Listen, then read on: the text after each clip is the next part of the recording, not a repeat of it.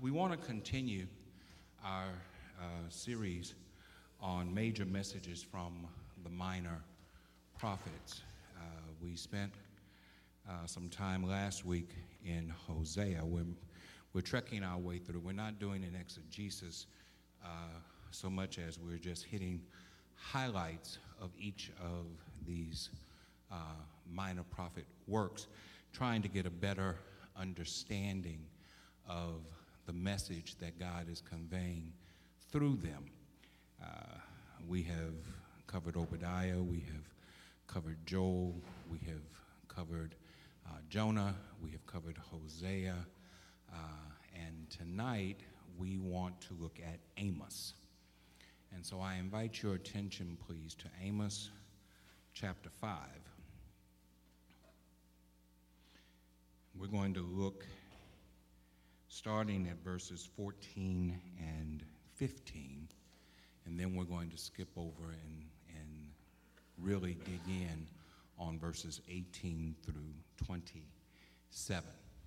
What do we know about Amos? What do most people know about Amos? The, the, if, if I were to ask you to tell me one thing that you know about Amos, most people would say, let justice run down like water and righteousness as a mighty stream, because that's uh, the, the most famous line that is contained within this brief work. And in fact, it's, it's contained within the passage that we're going to be looking at tonight. Uh, what you might not know about Amos is that Amos is in many ways a reluctant prophet. Uh, there, there were, at the time uh, that Amos lived, uh, what they called schools of prophets, uh, where people sat under masters. This is, this is essentially what the disciples were to Jesus. Jesus, that's why they called him master, and, and these disciples sat under him. Every great teacher, usually called rabbis, and you see in the New Testament some places where Jesus is referred to as rabbi. Every great teacher had students under them that, that they called schools of, of prophets. And, and uh, in the time of Amos, there were schools of prophets, people who sat under teachers because they wanted to learn how to do the work of prophecy, how to do the ministry of prophecy. Amos very famously says, I am not a prophet, neither am I a prophet's son, or more correctly translated, neither am I from a school of prophets. This was not something that I wanted to do. This was not something that I desired to do. He said, I was a herdsman and a gatherer of sycamore fruit. In other words, I was a farmer. And, and, and I was happy being a farmer. I didn't have any desire other than to be a farmer. And God called me. And God set me apart. And God gave this assignment to me. Don't think this is something I want to do. Don't think this is something that I take great joy in doing. This is something that God placed on me. That's important because it, it speaks to the level of commitment that Amos has, not merely to prophetic work, but to God. And let me suggest that before you can be committed to any work, you have to be committed to the Lord. Be, be, before you can be committed to any church work, you have to be committed to the Lord. If and, and, and I say this, and, and it's going to sound critical, and, and I guess in a certain way it is critical. But there are people who love their choir more than they love the Lord. There are people who love their usher ministry more than they love the Lord. There are people who love whatever ministry they are a part of more than they love the church and more than they love the Lord. And if you fall into that category, and I know nobody in here falls into that category, if you, let, let, me, let me rephrase, if you know somebody who falls into that category, let me suggest to you that you suggest to them that they've got it backwards. I can understand people who love to sing, wanting the opportunity to sing. But if you don't love the Lord more than you love singing, you've got it backwards. Let me bring it closer to my house. If you don't love the Lord more than you love preaching, now I know preachers who love to preach, they don't particularly love the Lord. I know them. Catch me on the wrong day, I'll call them by name. But but but but but but but I I, I know them. They they love to preach, but they don't really love the Lord. There, there, there, there are people who are great orators. There, there, there are people who are great communicators. And, and, and they enjoy the art, the interaction that goes along with that communication. And preaching is a unique communicative endeavor. Uh, Gardner C. Taylor calls it a clumsy art. He says you never quite get it. Every time you think you got it figured out, a new monkey wrench pops up in it. But, but there are people who love to, to go through the process of preaching, but they don't really love the Lord. And if that's the case, then you're doing the wrong thing because you got it backwards. If you don't love the Lord, it doesn't matter what else you do, and it really doesn't matter how well you do it. It's, it's not right. Amos said, I was not a prophet. I was not a part of a school of prophets. This wasn't what I wanted to do. This wasn't my lifelong ambition. I was happy doing what I was doing. I was doing my farm work and I was pleased doing the farm work that I was doing. The Lord called me. The Lord set me apart. The Lord told me, This is what I want you to do. Why is it that Amos would, would, would, would be so steadfast about the fact that this is not what he wanted to do? Because Amos's message is primarily one of judgment. So, so, so that leads me to the next point I want to make. It gives prophets, ministers, preachers, pastors, no joy to convey tough messages. That, that, that, that there is nothing pleasant about sharing tough truths. And yet, if it's what the Lord gave you to do, you are compelled to do it anyway. You are compelled to fulfill your responsibility. Amos was a minister, was a farmer who lived in Judah. God called him from farming and sent him to the northern kingdom of Israel. And you have to understand, at the time that Amos went, Israel and Judah didn't have too much to do. They, they came from the same family, but they had gone through a civil war, much like our civil war, the North and the, and the South. They had gone through a civil war. Only thing, our civil war ended up with, with, with the Union intact. Their civil war ended up with two kingdoms the northern kingdom of Israel and the southern kingdom of Judah. And to make sure that nobody ever went north to south or south to north, they drew a line. They built a wall. Sound familiar to anybody? They built a wall to keep people from traveling from one land to the other. Before the Civil War, the capital of Israel was in Jerusalem. The temple was in Jerusalem. The king's palace was in Jerusalem. After the Civil War, those who were a part of the northern kingdom, to make sure that uh, their dwellers, their, their, their uh, citizens, did not travel south to the temple, they built a wall and then they built their own temple in the north. And they said that you're going to worship up here. You're not going to worship down there. You make your sacrifices up here not down there. That's the kind of environment that Amos was called into at the time.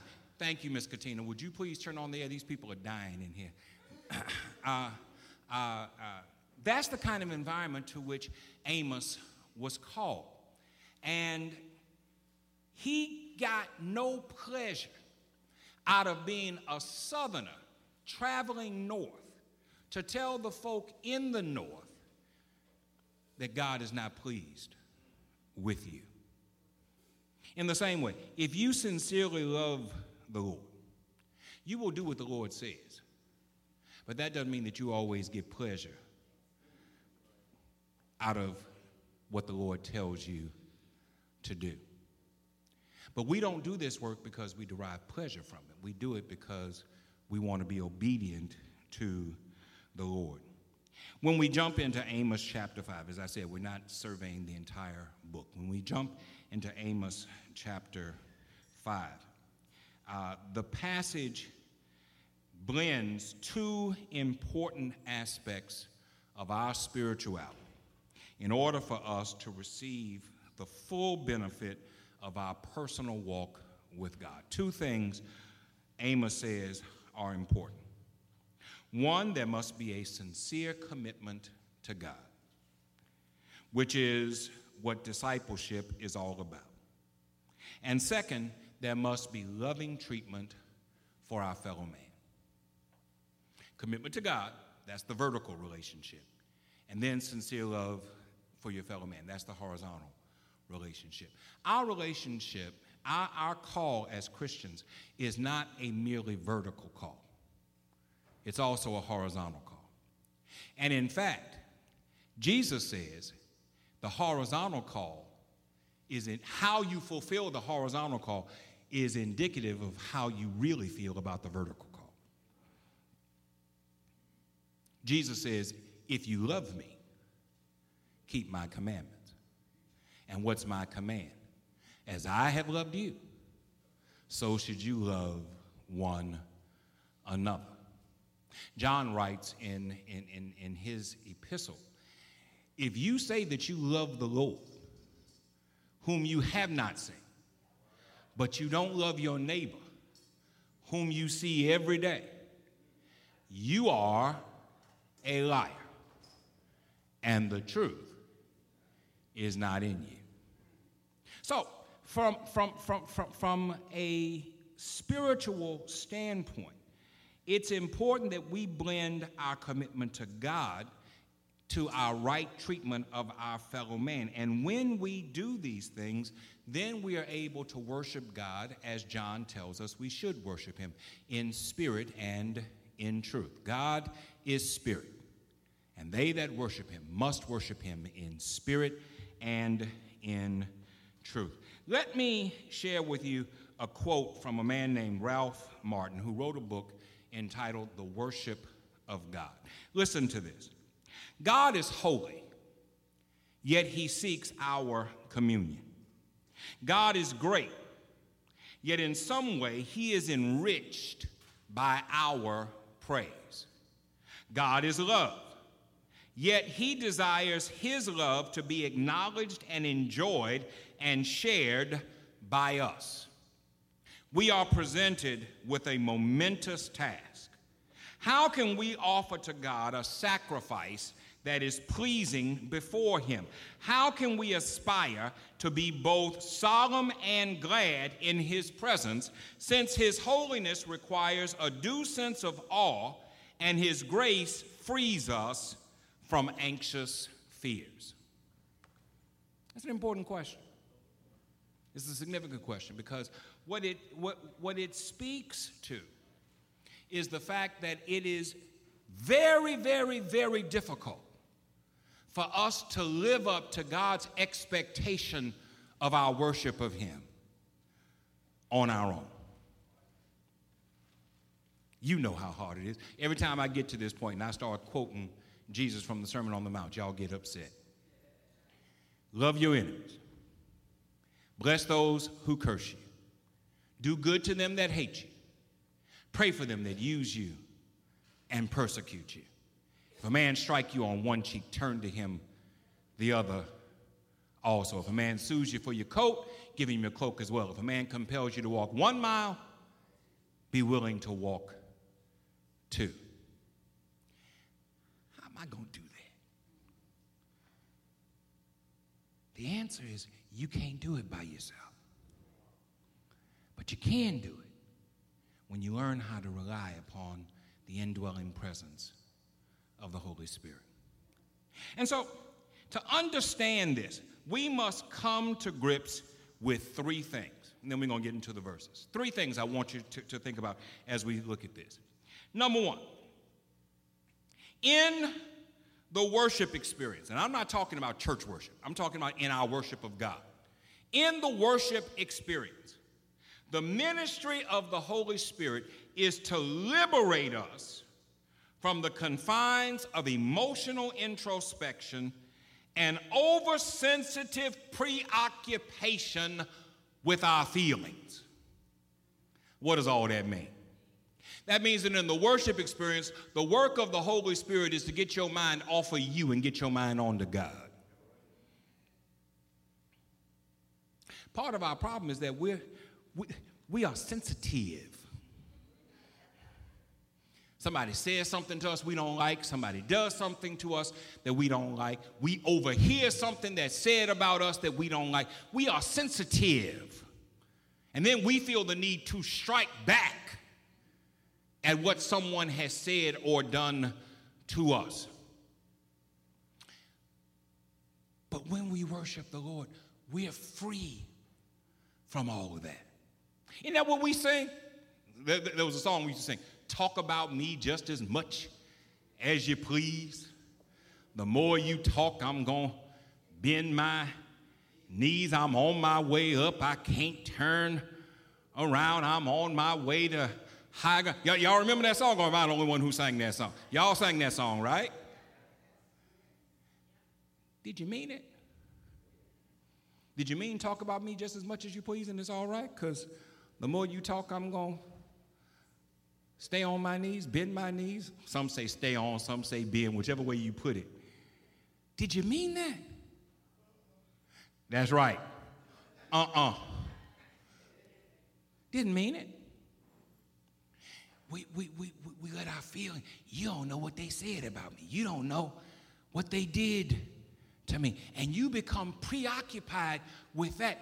And when that happens, it takes you away from the worship of God.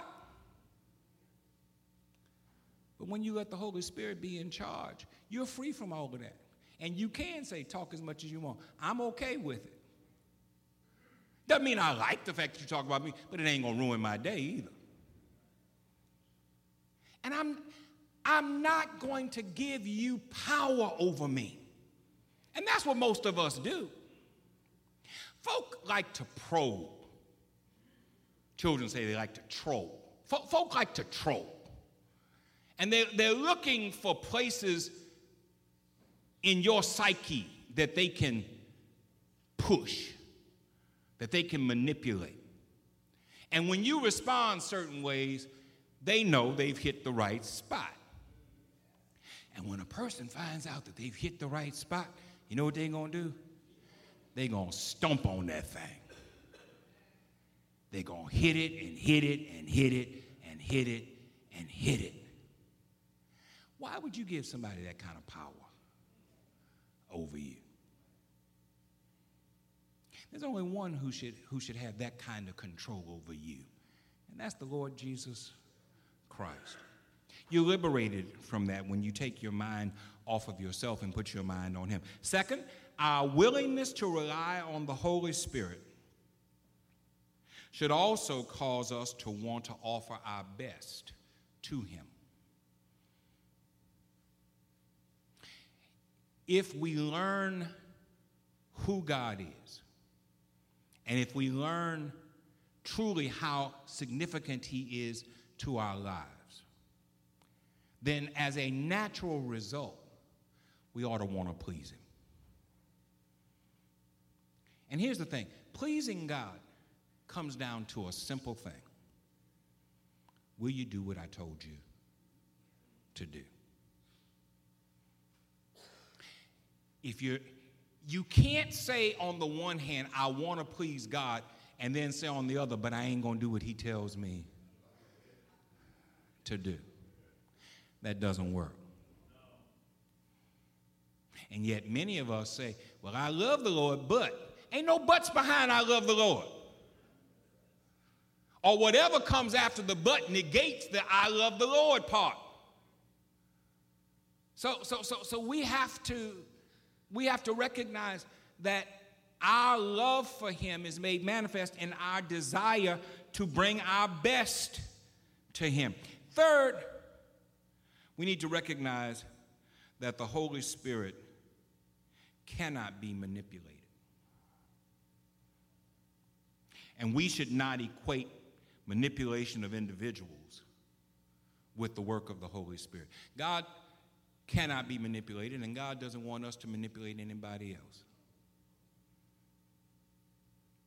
Our responsibility in the worship experience, in, in, the worship of God, is to share Him with others.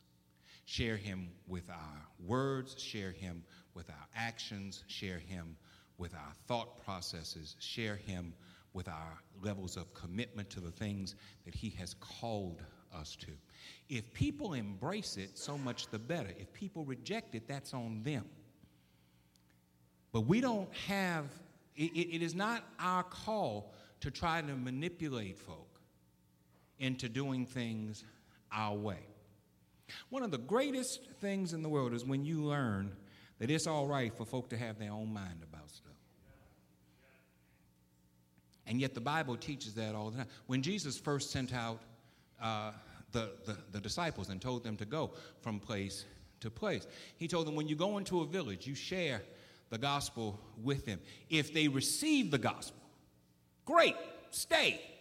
Plant your flag, spend some time there. If they don't receive the gospel, shake the dust from your feet and move on. It's okay to move on. All y'all into the shaking the dust from your feet part. Y'all want to take off the, y'all just want to shake dust. It's not the shake the dust from your feet part that ought to have your attention. It's the move on part. Move to, there's somebody who needs what you have. And, and, and if this person doesn't recognize the need, somebody else is out there who does. That's what Amos is, is dealing with. He offers a word of judgment against God's chosen people. He accuses them of idolatry, and that idolatry has caused them to reject the word of God. But he also tells them that there is the opportunity for restoration. So look at Amos chapter 5. Look at verses 14 and 15. Seek good and not evil and live. You talk about God, the God of the angel armies, being your best friend. Well, live like it, and maybe it will happen. Hate evil and love good. Then work it out in the public square. Maybe God, the God of the angel armies, will notice your remnant and be gracious. Now, in order to keep these words in their context, I invite you to look back at verses 7 through 13.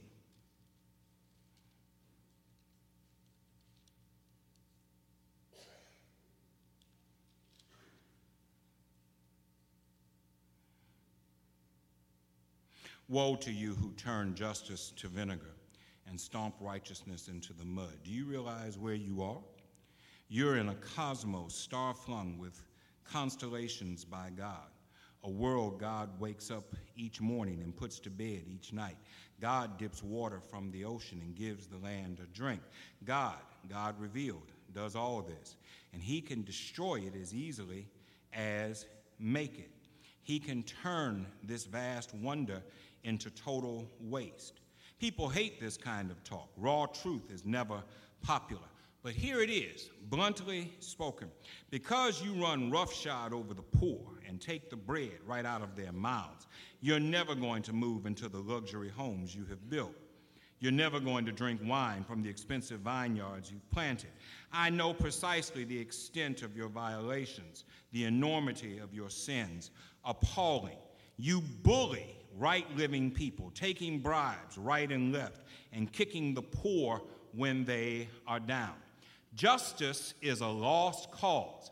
Evil is epidemic. Decent people throw up their hands. Protest and rebuke are useless, a waste of breath. That leads into what he says in verse 14 Seek good and not evil, and live. You talk about God, the God of the angel armies being your best friend. Well, live like it, and maybe it will happen. Hate evil and love good. Then work it out in the public square. Maybe God, the God of the angel armies, will notice your remnant and be gracious. Amos tells the people that they are guilty of hypocrisy in the name of the Lord. It's bad to be a hypocrite under any circumstances, but it's terrible to be a hypocrite in the name of the Lord. The level of their hypocrisy is great, and, and, and it's something that all of us should be aware of. It's powerful people taking advantage over weak people. It's wealthy people taking advantage over poor people. Do you think that this is just a 21st century phenomenon? It's as old as time. Go back to the earliest writings of Scripture. there has always been the dilemma of the strong trying to take advantage of the weak. What Amos says is so grievous about this is that all y'all claim to be serving the Lord. Now, here's the dilemma. You don't want to change your behavior. You don't want to change your actions. You don't want to change the way that you think. What you want to do is wrap it up in a bow, tie it nice and tight, and put God's name on it and act like it's okay. Because, because you said God said so. Well, you know, God said, the poor you'll have with you always. That does not relieve us of the responsibility of doing what we can to help the poor. I get tired of folk misusing the Bible. You ought to too. You ought to get tired of people quoting bits and pieces of Scripture, grabbing this piece and tying it together with that piece in order to make the Scripture say something that it does not say. When we do that, all we're trying to do is conform God to our way of thinking. When the exact opposite is supposed to happen, we are to conform to God's way of thinking. He has shown you, O oh man, what is good. What does the Lord require of you? Do justice, love mercy, walk humbly with your God. God, God has shown us over and over and over and over again what it is He expects of us. But to our to our shame, we constantly try to conform God to us rather than do the hard work of conforming us to God. He says it, he says the same thing in flip ways. He says, seek good and not evil, and then he says, hate evil and love good. I find that significant. I, I, I don't find that just redundant. I find it significant. He's trying to say, either way you put it, hate is wrong and love is right. Either way you put it, wrong is wrong and right is right. Doesn't matter whether you put the hate evil before the love good or you put the love good before you put the hate evil. Either way, that's God's expectation of us. And if we fail to meet that expectation, then there are consequences for that. Three significant points from here. Number one, good must be pursued. If you think you just woke up good this morning,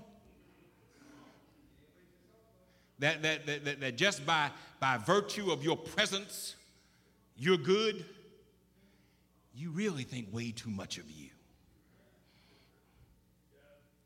No, goodness must be pursued. You must make the effort to be good. Because bad is thrown in your face all day long. And the natural response of having bad thrown in your face all day long is that you want to meet it with some bad of your own. You think you bad? Let me show you what bad really looks like. Goodness must be pursued. What does pursue mean? You got to run after it. You've got to really want it. He says that, that, that you have to seek good. Not, not, not just expect good to land at your front doorstep. You've got to seek it. Second, he says evil must be rejected.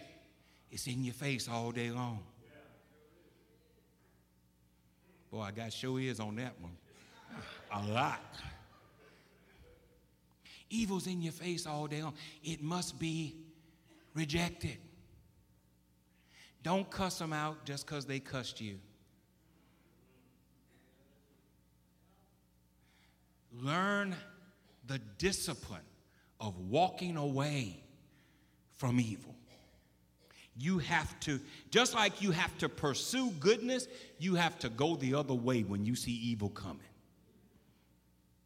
Some folk, we, we, we were talking uh, uh, at the noon Bible study about Samson uh, and, and Delilah.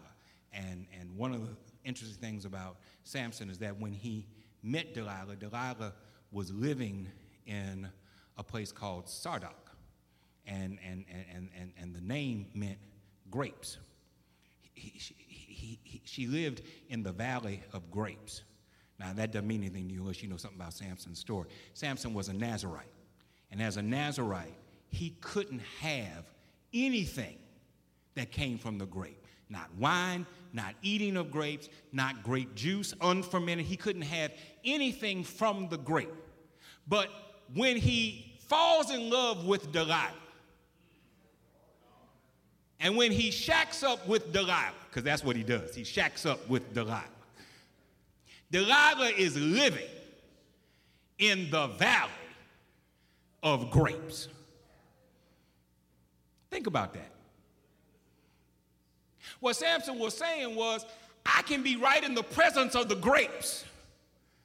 And it's all right because the grapes ain't gonna bother me. Somebody in here, and ain't, ain't whole lot of y'all in here, but somebody in here thinks you can stay right in the presence of evil and it's all right because I'm so strong, I'm so big, I'm so bold. I can be right in evil's presence and evil won't have any impact on me at all.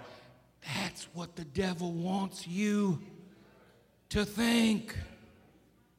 He wants you to think that it's okay to dwell in the place where you are told not to be. I'm, forgive me because there's some people who were here earlier. I'm going to use the same example because it's a good example. I'm, I, I'm a diabetic. I'm not supposed to have certain things anymore. And, and, and, and so I'm not supposed to have Bluebell homemade vanilla ice cream. I'm not supposed to have it. So I don't go to the market and buy Bluebell homemade vanilla and bring it home and put it in the freezer just so I can show myself that I can resist having Bluebell homemade. Now, as I said at noon, if somebody just happens to bring me some, and, and, and puts it in front of me and says, Pastor, I had some bluebell. Here, you want some. That's one thing. That, that, that's you presenting it to me. But I ain't going to the store and buying bluebell and putting it in the freezer just so I can.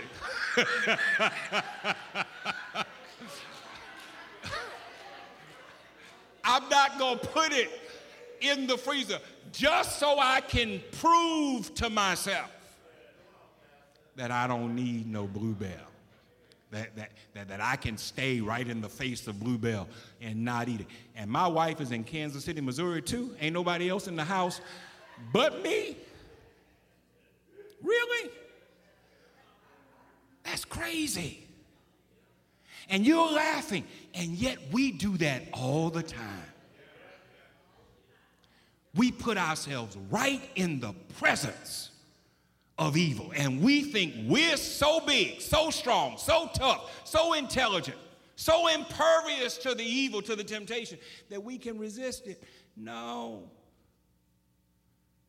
Just as he says, you have to seek good, you have to run from evil. You, you, you, if you see evil coming, go the other way. And then the third thing he says is that you have to practice justice. Justice has to be practiced. Treating people right is a habit that you have to get into, just like any other habit. For it, to, for it to become a habit, you have to do it with regularity. And so you have to make justice a practice providing equal access to everyone, seeking to meet everyone's needs as God presents them to you. That must be our practice. In other words, there must be intentionality. Just as no one just wakes up with the idea of doing good, nobody wakes up with the idea of, of, of, of being just to everybody. You wake up with the idea of being just to some folk, but not to all folk. In fact, you got a list of folk you ain't going to be just to. Amen. Thank you, Jesus. Praise the Lord, he told the truth. It has to be practiced, it has to be a part of who we are and we have to be consistent in it. And, and, and Amos says, if you do that, there is the hope that God will respond to your repentance and give you another chance. Respond with his mercy. That, that's what he says. He says, maybe God will notice your remnant and be gracious. Skip down to verse 18. Woe to all of you who want God's judgment day. Why would you want to see God? Want Him to come? When God comes, it will be bad news before it's good news. Worst of times, not the best of times. Here's what it's like a man runs from a lion right into the jaws of a bear. A woman goes home after a hard day's work and is raped by a neighbor. At God's coming, we face hard reality, not fantasy. A black cloud with no silver lining. Amos is trying to make it clear that this idea that with the day of the Lord, with the coming of the Lord, you might think that it's going to be a day of triumph and victory for you. But Amos says it will not be. And it's not because there's any deficiency on God's part, it's because there's been deficiency on your part. You can't continue to do all the low down, dirty stuff that you have done. This is Amos talking to them. Remember all that we read earlier? You can't continue to do all the low down, dirty stuff that you have done. And then on the back end of it, say, and God's going to reward me for that in the end. See, the last thing you want is for God to actually show up. Now remember, as Amos writes, this is pre Pentecost. The Holy Spirit was not available to everyone at all times. You and I live with the presence of the Holy Spirit in our lives every day. The Holy Spirit is a present reality. When Amos is talking, the Holy Spirit didn't, the work of the Holy Spirit was not like that. God would appear and he would do something and then he would move away. The Holy Spirit appeared in the life of Amos and used Amos to give the prophecy that he gives. And then the Holy Spirit would move away. And under the unction of the Holy Spirit, Amos is saying, I hear y'all talking about, I can't wait for God to show up. Yes, you can. And in fact, you should. Because when he shows up, it ain't going to be a good thing for you. You really don't want the Lord to show up. There is something about us, human nature, where we think we know more than we actually know. That's what Amos is essentially. See, y'all think y'all know something. Y'all don't know anything at all. Hundreds of years later, Jesus is confronted by two of his disciples, James and John, who pull him off to the side and say, Lord, we want you to do for us whatever we ask. And Jesus says, What is it that you're asking? He says, When you come into your kingdom, we want one of us to sit on your right hand and the other to sit on your left. What does Jesus say? You don't know what you're asking. The Apostle Paul tells us in, in that passage that you all love, 1 Corinthians 13, though I speak with the tongue of men and of angels, but have not charity, I'm sounding brass and tinkling cymbal, though I offer my body to be burned and give all that I have to the poor, but have not charity, it profiteth me nothing. Y'all like to read that first part about love is patient and love is kind and love is gentle. Keep on reading through the passage because the whole passage doesn't just talk about love. Paul shifts gears in the middle of the passage. And he says, Now we see through a glass darkly. Then we shall see face to face. Now I know in part. Then I shall know, even as I am also known. The point he's making is y'all think y'all know something. Y'all don't really know anything at all. Now, what, what's the end of that argument? The end of that argument is this instead of acting on what you don't know, why don't you spend some time acting on what you do know? I, have used this example before, so forgive me if you've heard it before.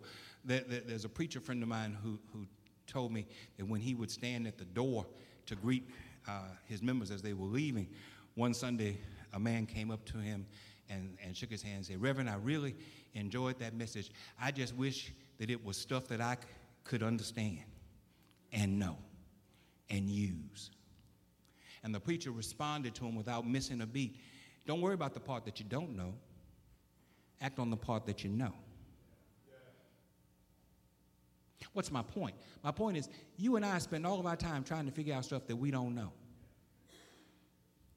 And yet, the stuff that we do know, we won't do. You don't know what tomorrow's going to bring, but you do know what God expects of you today.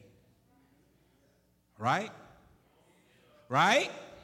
I know I'm right. I just want to hear you say I'm right. You don't know what tomorrow is going to bring, but you do know what God expects of you today. And you so caught up in what tomorrow might be that you won't do what you're supposed to do right now. You do know that, that, that He expects you to love one another right now. Don't worry about tomorrow. In fact, he said you don't even know if you're going to have a tomorrow. But you do know what you can do today. You can forgive that person who wronged you today. I got to wait on it. I got to pray about it. I got to think about it. I'm trying to get there. I ain't there yet. Well, you only been thinking about it for 42 years. How, how, how, how much longer do you have to think on it? Anybody else tired of waiting to see whether or not Joe Biden's going to run for, for president? E- either say you're going to run or, or, or step aside. All this, I'm still thinking about it. I'm still wondering about it. I'm still talking to my family about. Just say yeah or no. Well, that's the way the Lord is about us. Quit, quit, quit, quit worrying about all that other stuff and just do what, the Lord, what you know the Lord wants you to do right now. All this studying on it. I'm studying it. No, don't, don't study it. Do it. Love. Jesus didn't have to study in order to forgive me. He didn't have to think about it. He recognized that that was his duty, and he was willing to do it. And he expects us to do the same thing. I remind you that when we talk about the Lord and he talks about love, he doesn't say that our love should be less than his. He says our love should be exactly the same as his. He says, as I have loved you meaning with the same love that I have shown towards you. My expectation is that you will show that to one another. And I bring that point up because a lot of us like to throw out, well, I ain't the Lord. Yeah, I, I know you're not the Lord, and I ain't worshiping you as the Lord, but the Lord has an expectation of you. And the expectation is that you love people with the same love that He has shown toward us. Amos says, don't want the Lord to show up so fast. Acknowledge the fact that the Lord not showing up is really good for you because it gives you a chance to get right today what you messed up yesterday. Well, keep reading because I got 11 minutes left. I can't stand your religious meetings. I love the way Peterson puts this. I can't stand your religious meetings. I'm fed up with your conferences and conventions. I want nothing to do with your religion projects, your pretentious slogans and goals. I'm sick of your fundraising schemes your public relations and image making. I've had all I can take of your noisy ego music. When was the last time you sang to me? Don't you know what I want? I want justice, oceans of. I want fairness rivers of it. That's what I want. That's all I want. Let me say this, and, and it ain't gonna change what, what, what, what is. I'm, I'm just gonna put this out here. One of the great debacles of the church is that we were called to be set apart from the bureaucracy of Judaism. Judaism is, is, is, a set of bureaucratic rules, regulations, and traditions. And the church was established. Jesus established his church to be set apart from all of that. I ain't got but two rules love the Lord your God with all your heart, soul, mind, strength. Love your neighbor as yourself. Paul spends all of his time talking about, I'm not going to subject myself back under the law. If you ever read Galatians, his whole point in Galatians is these people had been set free from the law, and yet they voluntarily wanted to go back under the law from which they had been set free. The church was established to move us away from bureaucracy. Here's the trouble we set up our own bureaucracy.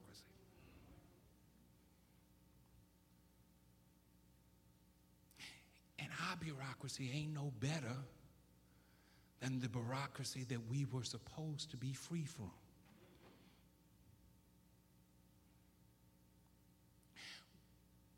We get caught up in our, our own rules, our own regulations. We get caught up in bylaws and constitutions.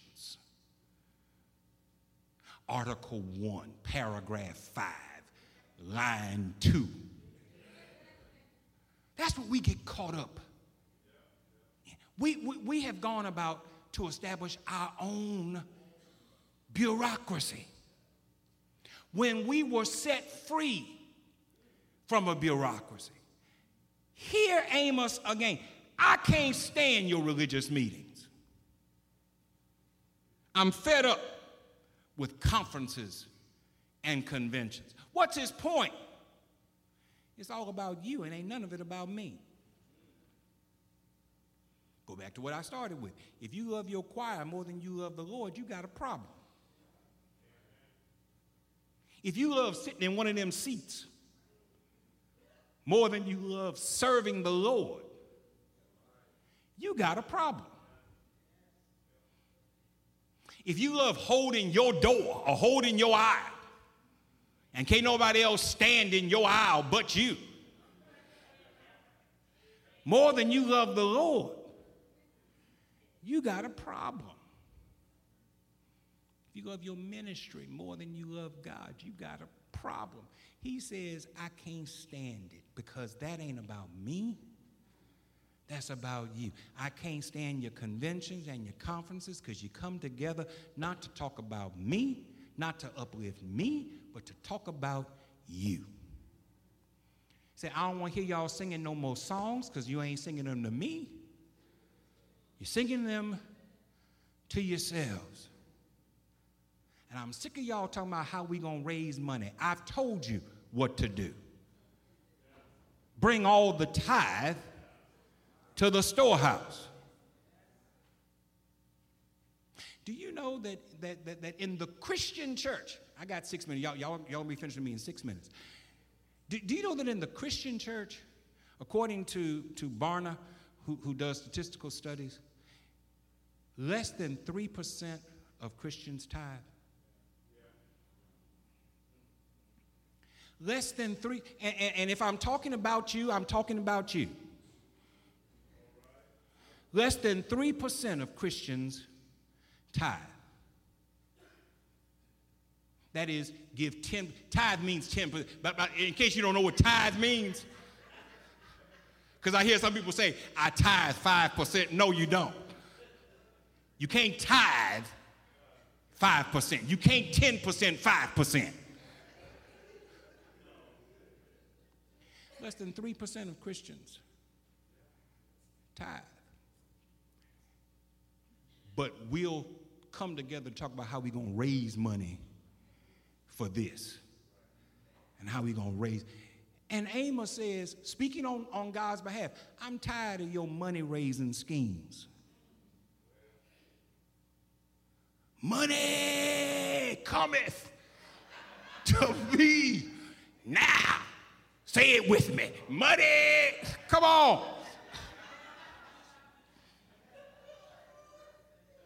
Tired of it. You know who I'm talking about. Yes, sir.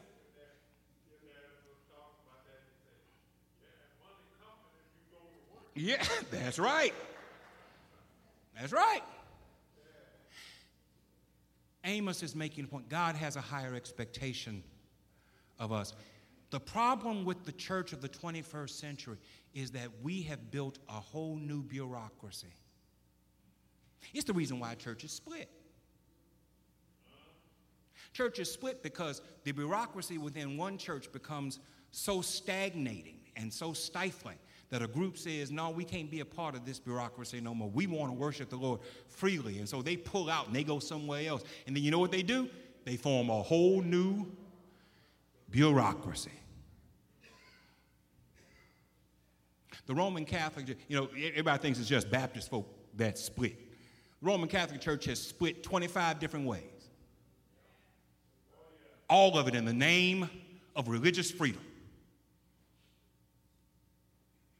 And in each and every case, they form their own bureaucracy. It's a problem. Because the problem with bureaucracies is that after a while, the bureaucracy stops serving you and you start serving the bureaucracy. The bureaucracy becomes more important than the genuine worship of God. Jesus, why are you letting these people pick grain on the Sabbath? Don't you know that that's against the law? That's against the tradition? And Jesus' response was, Don't you know that the Sabbath was made for man and not man for the Sabbath? Part of our problem is, is, is that we get caught up in our own new bureaucracy and we start making the bureaucracy more important than the Lord. And Amos says, God knows what you're doing, sees what you're doing, and says, I'm tired of what you're doing. And if you ain't clear on what it is I want you to do, I want justice and I want fairness, and that's all I want. That, that's what he says.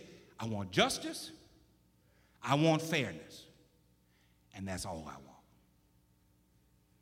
You ought to be able to do that. The church ought to be able to do that. Je- Jesus doesn't say, I want justice and fairness. Jesus says, I want you to love the Lord and I want you to love your neighbor. And that's all I want. Which is the greatest commandment? There are actually two love the Lord your God, love your neighbor as yourself. On the night before he is crucified in the upper room, he spends chapters talking about love. As I have loved you, so should you love one another. It's clear what he wants. He doesn't want bureaucracy. And if you say, well, everything needs a structure, I agree. Everything does need a structure, but the structure is to serve the love. You ain't supposed to fall in love with the structure. To the point that you can't serve no more because it goes against what the structure says. I got a minute left because that clock is two minutes fast. Didn't you, dear family of Israel, worship me faithfully for 40 years in the wilderness, bringing the sacrifices and offerings I commanded? How is it you've stooped to dragging gimcrack statues? I'm sorry, gimcrack statues of your so called rulers around, hauling the cheap images of all your star gods here and there. Since you like them so much, you can take them with you when I drive you into exile beyond Damascus. God's message, God of the angel armies. I'll end with this because my time is up. Be not deceived. God is not mocked whatever you sow, that shall you also reap. There might be somebody here tonight who would want to be a part of God's church. We're going to sing a verse of Just As I Am, and if there's one, we invite you to come.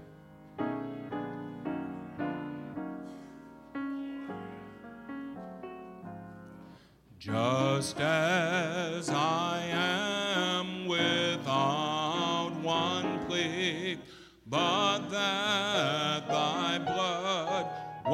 shed for me, and that thou biddest me come to thee, O Lamb of God, I come. I. Repeat after me, please. The Lord bless you. The Lord keep you. The Lord make his face shine upon you and give you peace. Amen.